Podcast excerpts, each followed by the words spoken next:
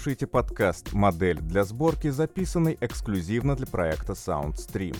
Новый третий сезон подкаста «Модель для сборки» слушайте в мобильном приложении SoundStream, а также на портале soundstream.media. Майкл Маршалл Смит. Хозяин. Рассказ из библиотеки журнала «Даркер». Перевод Анны Третьяковой. Часть вторая. Окончание.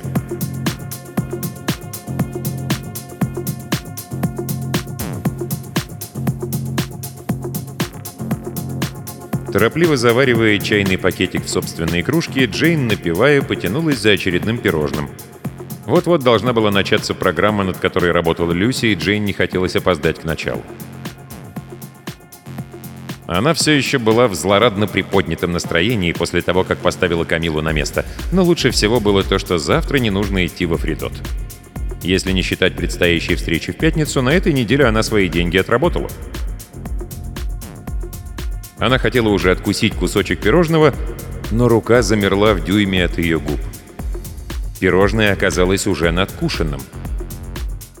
Джейн изумленно уставилась на него, пытаясь вспомнить, когда она успела это сделать. Вчера она съела три, но недоеденных не оставляла. И она была уверена, что утром тоже этого не делала. Все еще гадая, как такое могло произойти, она уселась на диван. Реклама закончилась, и началась передача, но это была не программа Люси. Джейн в замешательстве подняла взгляд к картотечному шкафчику с часами. Часов там не оказалось. Продолжая медленно жевать, Джейн огляделась по сторонам и нашла часы. Они стояли на книжной полке. Она долго не отрываясь смотрела на них. Она ведь помнила, как поставила их на шкафчик. Внезапно ее охватил страх, смутный, бесформенный, словно кто-то сдвинул камень у самого основания стены, и окружающий мир пошатнулся. Она машинально поднялась с дивана и села за рабочий стол. Нажала кнопку на телефоне и стала ждать, пока установится соединение. «А, привет!» Она не знала, что сказать, просто ей было нужно с кем-то поговорить, вернуться к реальности. «Прощение, в настоящий момент меня нет дома.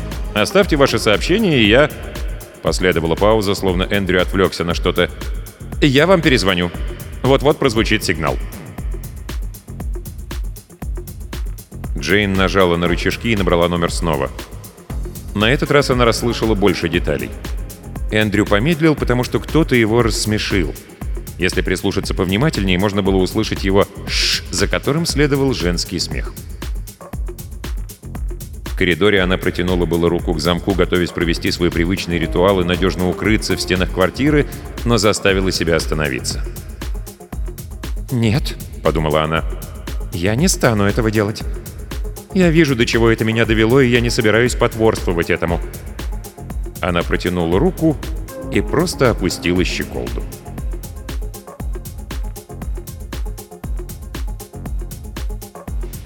Джейн лежала в кровати и уже задремала, как вдруг снова услышала скрип, доносящийся из коридора.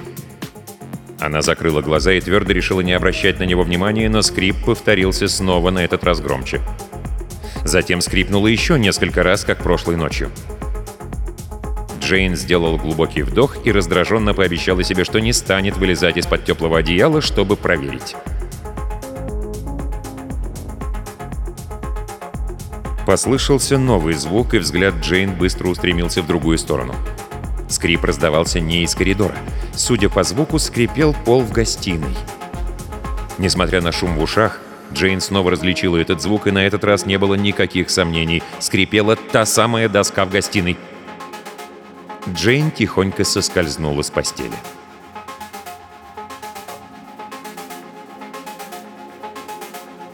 Коридор выглядел точно так же, как прошлой ночью. В нем было темно, не считая голубоватого света из ванной. Чувствуя себя глупо, но зная, что проверить необходимо хотя бы ради собственного спокойствия, Джейн осторожно двинулась в сторону ванной. Но не успела она дойти до двери, как на противоположной от гостиной стене отразилось голубоватое мерцание, и она вернулась, чтобы посмотреть, в чем дело. Телевизор оказался включенным. Компьютер тоже был включен, и за ее столом сидел какой-то мужчина. На экран монитора он не смотрел. Сидя боком к нему и вытянув ноги, он смотрел телевизор с выключенным звуком и пил кофе из одной из кружек хозяина.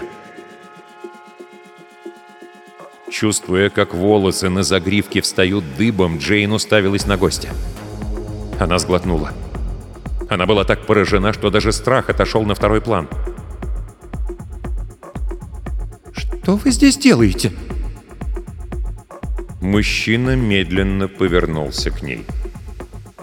На вид ему было под 40, телосложение среднее, короткие черные волосы зализаны назад.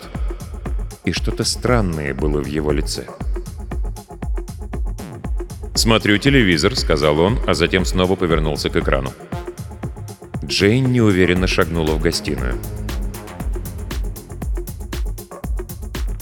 «Кто вы, мать вашу, такой?»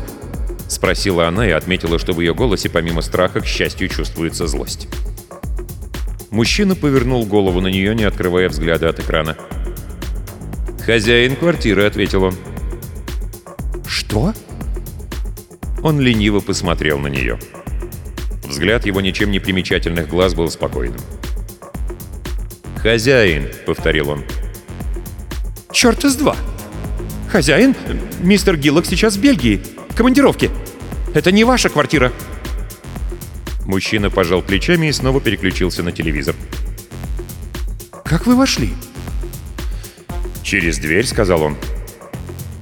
Джейн попыталась вспомнить, опустила ли задвижку, как вдруг заметила что-то на краю стола. Это была бутылка из-под шампанского с пучком пампасной травы. «Какого черта это стоит здесь?» «Я поставил ее сюда», — объяснил незнакомец, шаря рукой по столу. Наконец он нащупал что-то, поднес ко рту и откусил. «Ммм, вкусные пирожные. Наверное, из кондитерской». Джейн была в недоумении, ей было страшно, но это пирожное стало ниточкой, за которую ей удалось ухватиться. Кем бы ни был этот мужчина, он ест ее пирожные, за которые она заплатила деньги, и у него нет на это никакого права. «Вон отсюда!» — заорала она. «Я хозяин», — возразил мужчина. Джейн сделала еще один шаг вглубь комнаты. «Меня это не волнует. Это мои пирожные. И ни вы, и никто другой не имеет права вламываться сюда без моего разрешения». Мужчина спокойно посмотрел на нее, потягивая кофе. «Вон отсюда!» — закричала она. «Вон!» Последовала пауза, после чего мужчина поднял брови и медленно встал. Джейн сделала шаг назад, в коридор, и вжалась в дверь ванной, пока он проходил мимо. Мужчина протянул руку и поднял щеколду, прежде чем распахнуть входную дверь. Он шагнул наружу, развернулся и встал лицом к двери, сложив руки за спиной. Джейн подскочила к двери и захлопнула ее прямо перед его лицом. Она силой опустила щеколду, бросилась к небольшому книжному шкафу, что стоял в прихожей, и принялась лихорадочно баррикадировать дверь, рассыпая чужие книги по всему полу. Она прислонилась к стене и, медленно сползая по ней, села на кучу книг, тихо всхлипывая. Одна из книг больно впилась в ногу. Джейн схватила ее и разорвала, оторвала обложку, скомкала страницы и швырнула в стену, а затем упала на пол — свернулась калачиком, обхватила руками колени и зарыдала.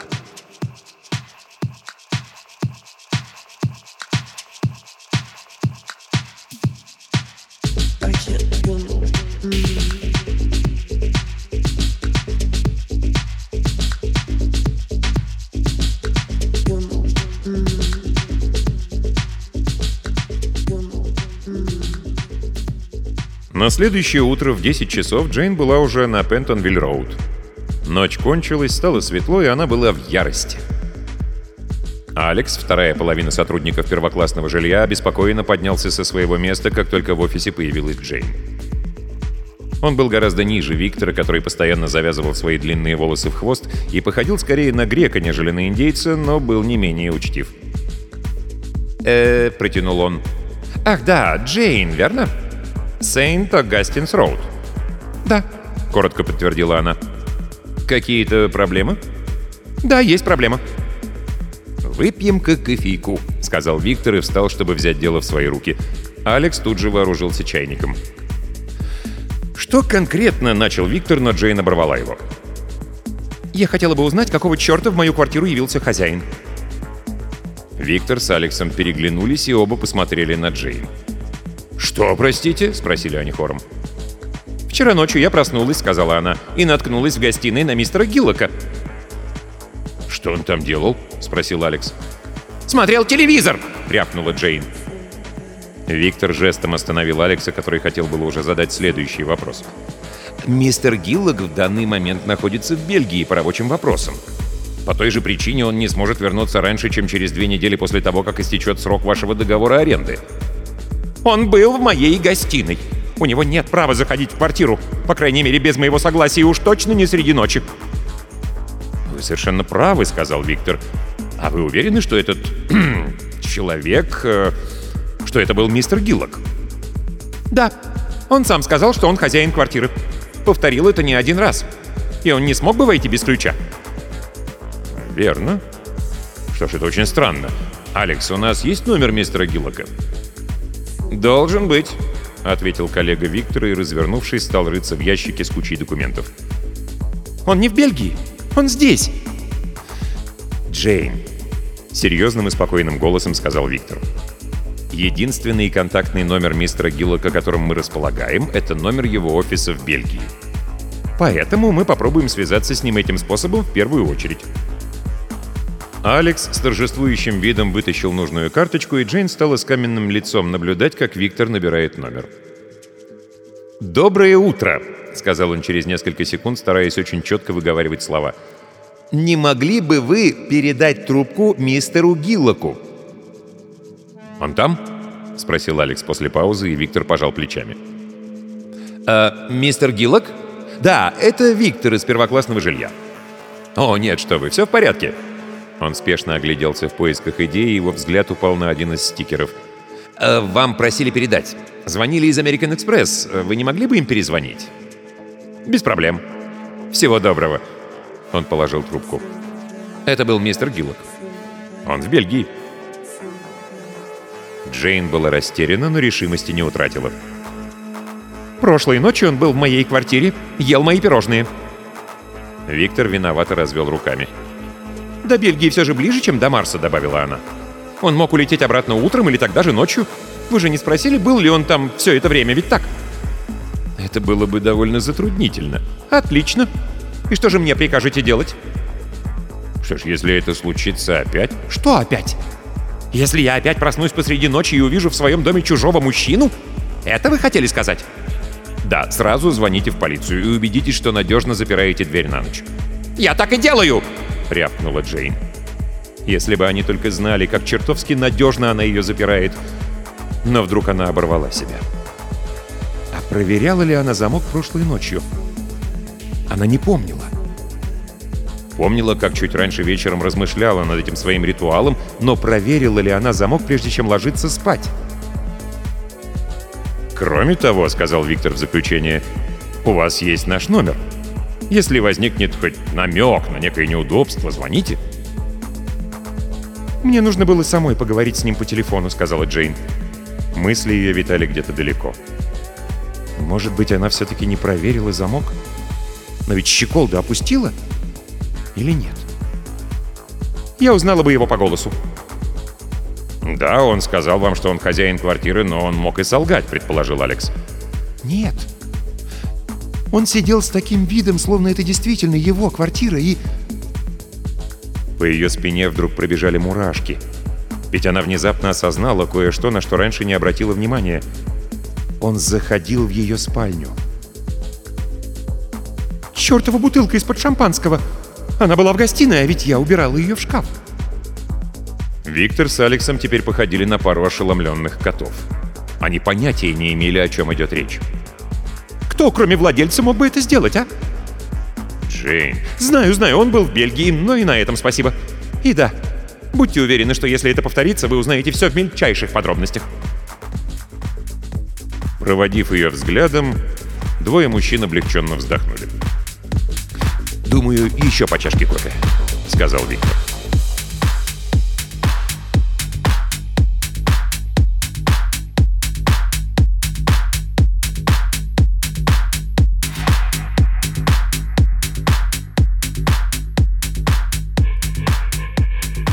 Джейн еще кипела от злости, когда вернулась на Сейнт-Агастинс-Роуд. И она была рада, что ее ярость не утихала. Если она перестанет злиться, то непременно начнет выстраивать логическую цепочку о том, как все это случилось, а этого ей точно не хотелось. Она знала, что она видела. Она все отчетливо помнила и не хотела снова ставить под сомнение собственную память.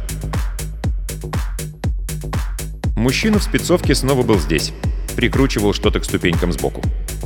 В коридоре лежали стопки писем, рассортированных по квартирам. Вся почта для квартиры номер 8 была адресована мистеру Гиллоку. Джейн яростно схватила все письма и вышвырнула их на улицу, а затем захлопнула за собой дверь. Громко топая, она поднялась наверх и распахнула дверь с такой злостью, на какую хватало сил. Индикатор автоответчика снова горел, и Джейн с размаху надавила на кнопку. «Пусть мистер Гиллок перезва...»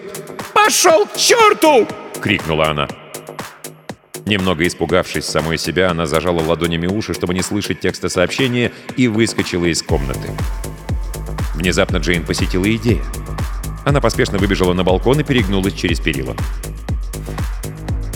«Вы случайно заменой замков не занимаетесь?» — спросила она. Спустя полтора часа оглушительного стука рабочий сунул голову в дверь гостиной, где Джейн, напивая себе под нос, приклеивала суперклеем часы к шкафчику. «Готовы, мисс?» — сказал он. Она вышла в коридор и осмотрела замок. На вид он был даже прочнее старого, а щеколда опускалась с решительным щелчком. Джейн еще раз подняла ее и опустила вниз. «Вот ваши ключи, а вот запасные», — сказал рабочий, извиня связками, передал их Джейн. Посмотрел на дверь и одобрительно кивнул. «Хороший замок. Британский». «А старый еще у вас?» — осведомилась Джейн, снова подняв щеколду. Мужчина кивнул из коридора. «Вы не против, если я оставлю его себе?» Немного удивившись, он достал из кармана замок и протянул ей. «Вот ваш замок». «Не-а». Джейн опустила щеколду и стала про себя считать до восьми. «Вот мой замок».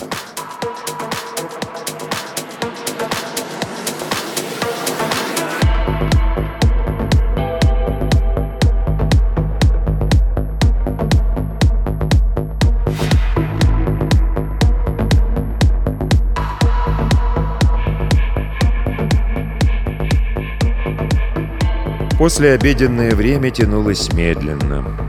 Никуда идти было не нужно, и Джейн осталась дома, предварительно опустив щеколду и подперев входную дверь стулом. Небо за окном сменило оттенок, начинало смеркаться. Она сидела за компьютером, слушая его мерное жужжание и тупо глядя на брошюру для Фридот на экране.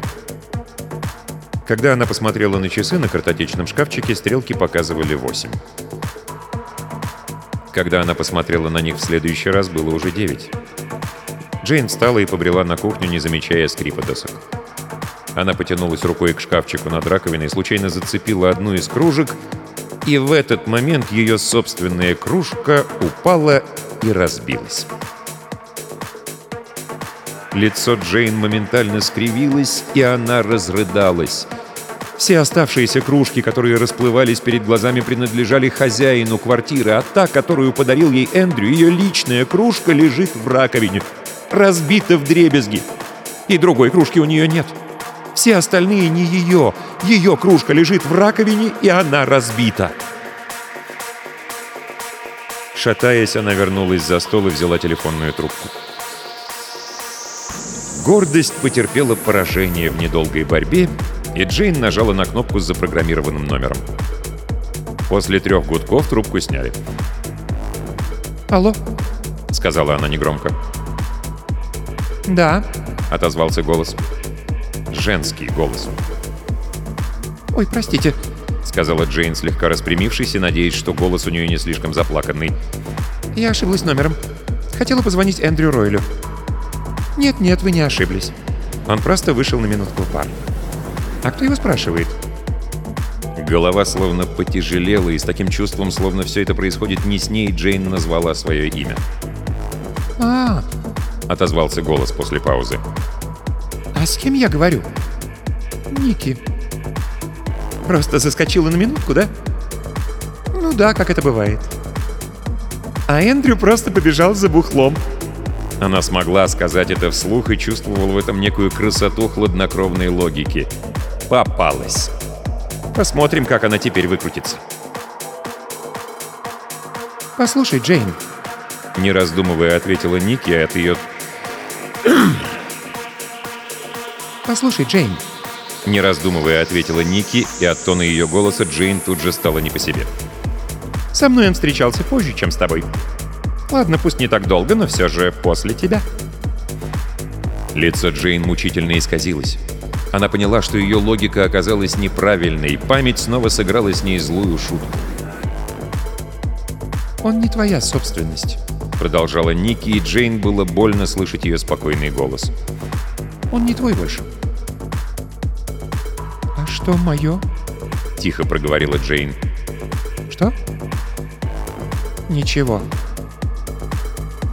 Последовала долгая пауза, на протяжении которой Джейн чувствовала себя воздушным шариком, который зловеще медленно падает на землю. Она не могла победить эту женщину. Ведь все теперь изменилось. У нее больше не было такого права. Джейн стала просто еще одной девушкой, которую Эндрю знал когда-то, просто очередной записью в телефонной книге, которую никто не обновит. Она — это прошлое. «Хочешь ему что-то передать?» — спросила вдруг Ники. «Да». — ответила Джейн. «Так ему и скажи. Джейн передавала, чтобы ты шел нахрен».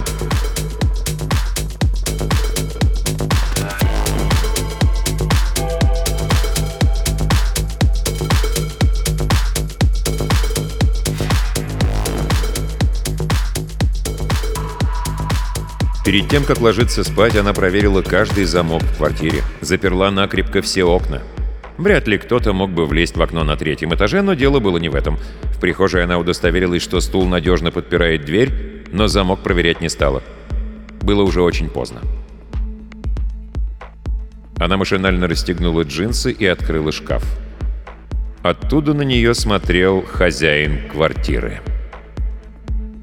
Джейн отпрянула, запнулась и упала.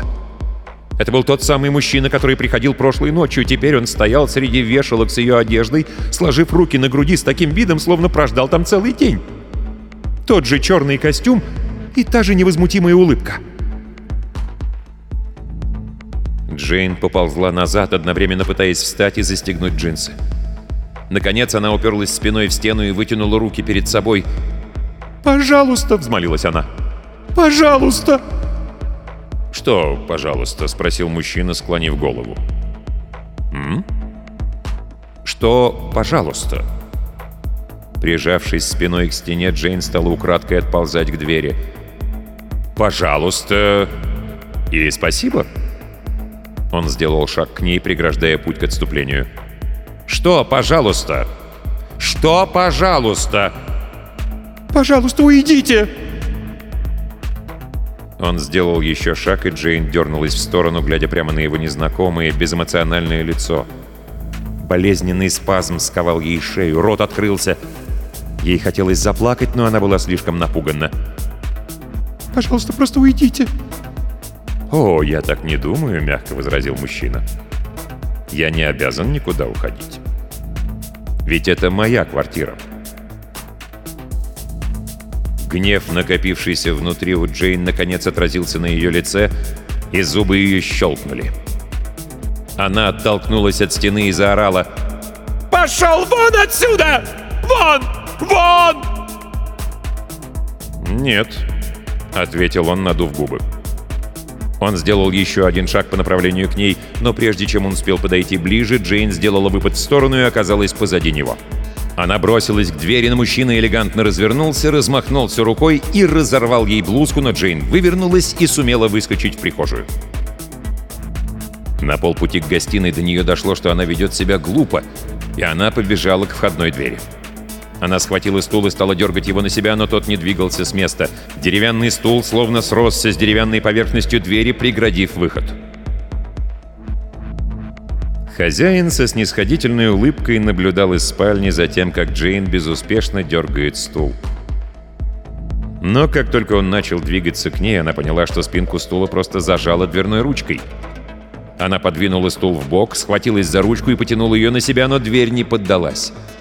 Хозяин уже шагнул в холл, когда Джейн снова схватила стул и швырнула в него. Затем она опять принялась остервенело дергать дверную ручку и только тогда заметила, что задвижка опущена. Она подняла ее, открыла дверь и в ту же секунду почувствовала, как на ее плечо опустилась рука. Со стоном Джейн выскочила на крохотную лестничную площадку и бросилась вниз по лестнице. Она оступилась и покатилась по ступенькам, попутно ударившись лицом о перила и переломав ногти на одной руке, но, оказавшись на площадке, тут же вскочила и выбежала на улицу.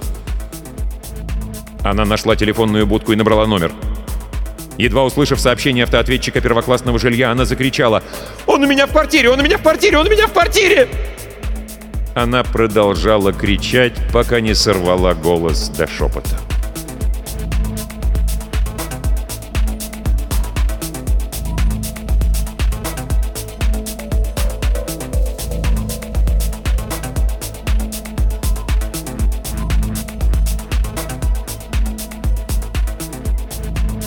Камила протянула руку к принтеру и взяла распечатанный макет брошюры.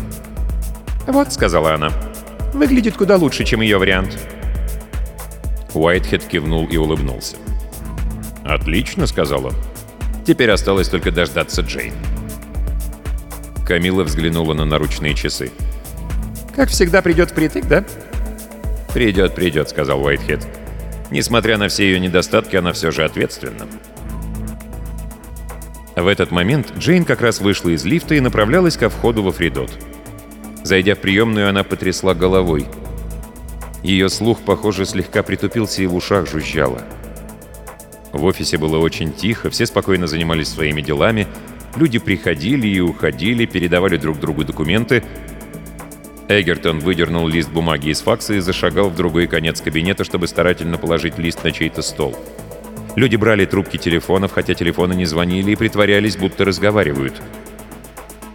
Джейн сделала шаг в сторону коридора. Эгертон снова выдернул лист бумаги из факса и снова зашагал в другой конец кабинета, чтобы снова старательно положить лист на чей-то стол. Джейн моргнула, глядя, как он останавливается у телефона и берет трубку всем своим идиотским видом, демонстрируя бурную деятельность. Затем он снова пошел за факсом, и Джейн отвернулась. Она медленно шла по коридору. Ей казалось, что за спиной люди в полголоса повторяют ее имя, повторяют с вопросительной интонацией. Когда она вошла в свой кабинет, Уайтхед с Камилой с улыбками обернулись.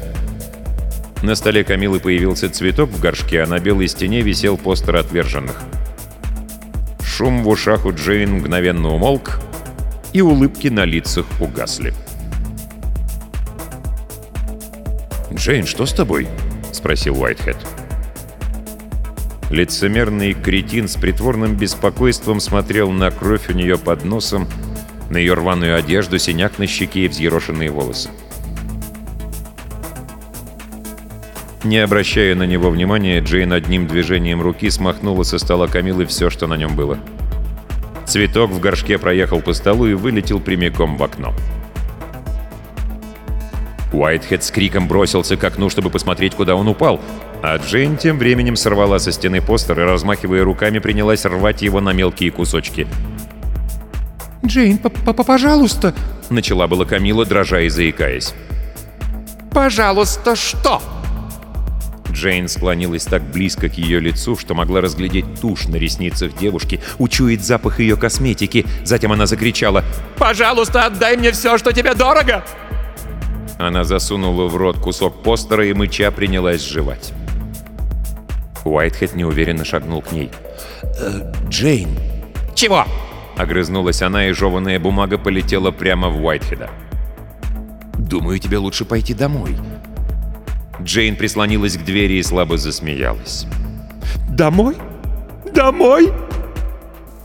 В дверном проеме возник Эгертон. Он стоял и по-детски удивленно таращился на нее. «Что?» — рявкнула она. «А тебе какого черта надо?» Эгертон отшатнулся от нее, выставив руки перед собой, а она обернулась, чтобы в последний раз осмотреть кабинет, полки, технику, метры белоснежных стен, внутри которых было так много вещей, но не ее, а чужих. Лишь выбежав в коридор, она смогла дать волю слезам.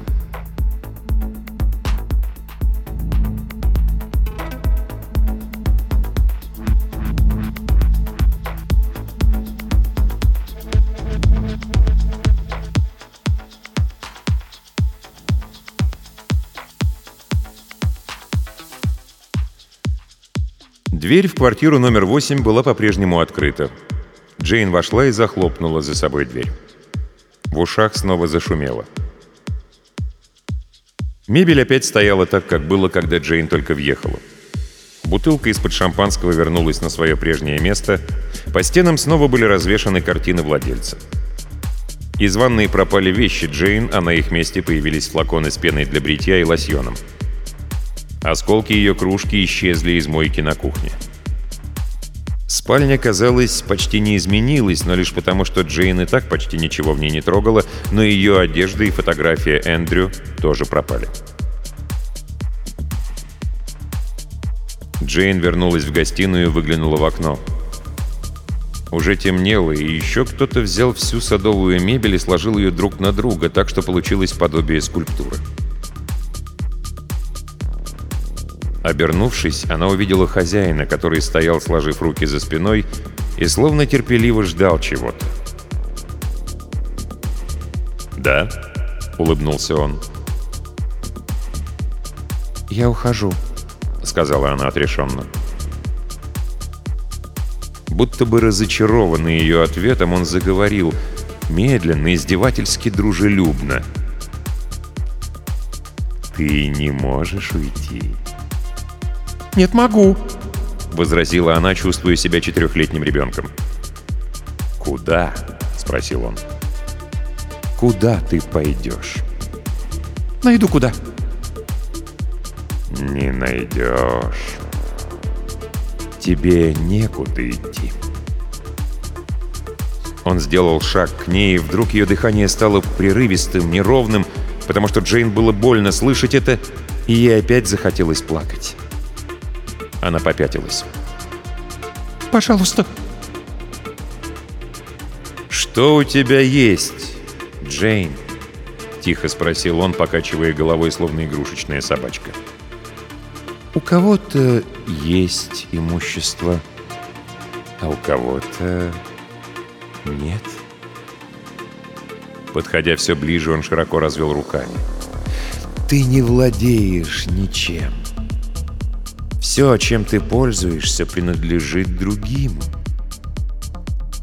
Тебе некуда деваться. И вдруг он заорал так оглушительно, что Джейн вздрогнула, прямо как той ночью, когда Эндрю, уходя, залепил ей пощечину. «Что у тебя есть, Джейн?» Он толкнул ее в стену, Удар разом выбил весь воздух из легких, и она упала на пол. Тогда он попытался схватить ее, а она перекатилась на бок и попыталась встать, но мужчина снова толкнул ее, а затем наклонился, так широко раскрыв рот, словно хотел проглотить ее. Джейн пошарила рукой, что-то нащупала и ударила его по голове. Бутылка из-под шампанского не разбилась, она просто отпружинила и выпала из рук Джейн, когда хозяин повалился на нее. Джейн вывернулась и заковыляла к выходу, но его рука схватила ее за лодыжку, и Джейн упала на диван. Она попыталась высвободить ногу, но мужчина был слишком силен. Он крепко держал ее, тянул к себе. Джейн потянулась к книжному шкафу. Там лежал старый дверной замок — она схватила его, пока хозяин подбирался все ближе к ее бедру, и обернулась, оказавшись с ним лицом к лицу. По спутанным волосам хозяина струилась кровь, стекая ему на шею, но он не собирался сдаваться. «Моя!» — сказал он. Джейн силой ударила его замком по лицу, почувствовала, как его нос на секунду оказал сопротивление и тут же расплющился, словно масло. Секунду он еще держал голову прямо, а затем упал лицом вниз. Джейн, шатаясь, стала уходить, хватаясь за стену, не отрывая взгляда от мужчины. Его ладони трепетали, как крылья раненой птицы. Она оглядела комнату и не нашла ни единой собственной вещи. Тогда она сорвала со стены первую попавшуюся картину и швырнула в него. Ладони хозяина затрепетали с новой силой. Он захлопал ими по ковру и начал издавать мычащий звук, который становился все громче и громче, и его тело задрожало. Он не умирал. Такие, как он, никогда не умирают.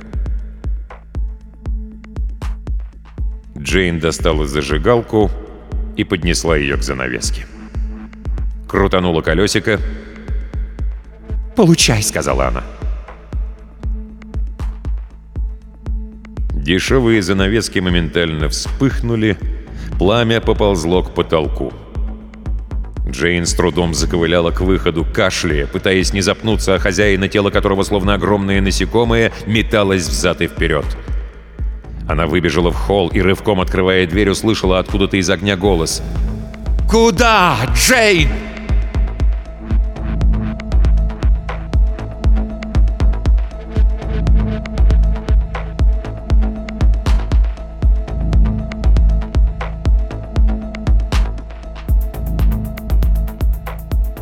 Виктор с Алексом выскочили из машины, но мистер Гелак опередил их.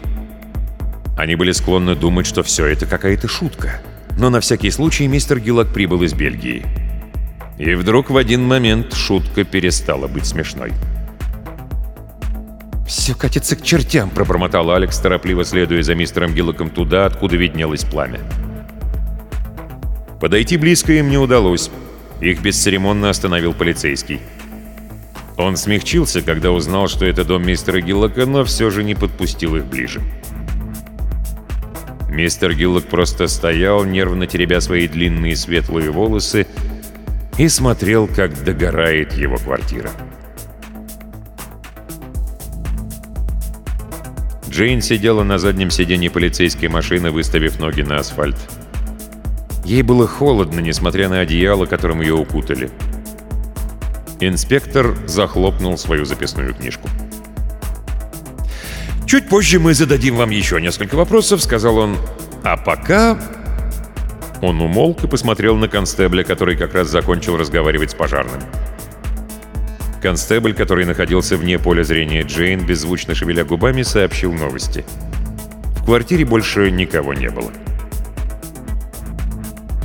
«А-а-а», проговорил инспектор, очень медленно кивнул и с опаской оглянулся на женщину, которая сидела в его машине. «А пока», — продолжал он, — «я думаю, нам лучше проехать в участок». Он аккуратно приподнял ноги Джейн и поставил их в машину. Осторожно закрыв дверь, он снова переглянулся с констеблем поверх автомобиля, и оба тяжело вздохнули. Джейн смотрела в никуда, пока полицейская машина медленно ехала мимо групп собравшихся зевак. Ей по-прежнему было холодно, и хорошо, что одеяло было еще при ней. Она посмотрела на тротуар. Там, как всегда, опрятный, улыбающийся, стоял хозяин и махал ей вслед рукой, как ребенок. Он был охвачен огнем. Джейн отвернулась и некоторое время рассматривала одеяло. Рисунок был ей незнаком. Не похоже, чтобы это было одно из ее одеял.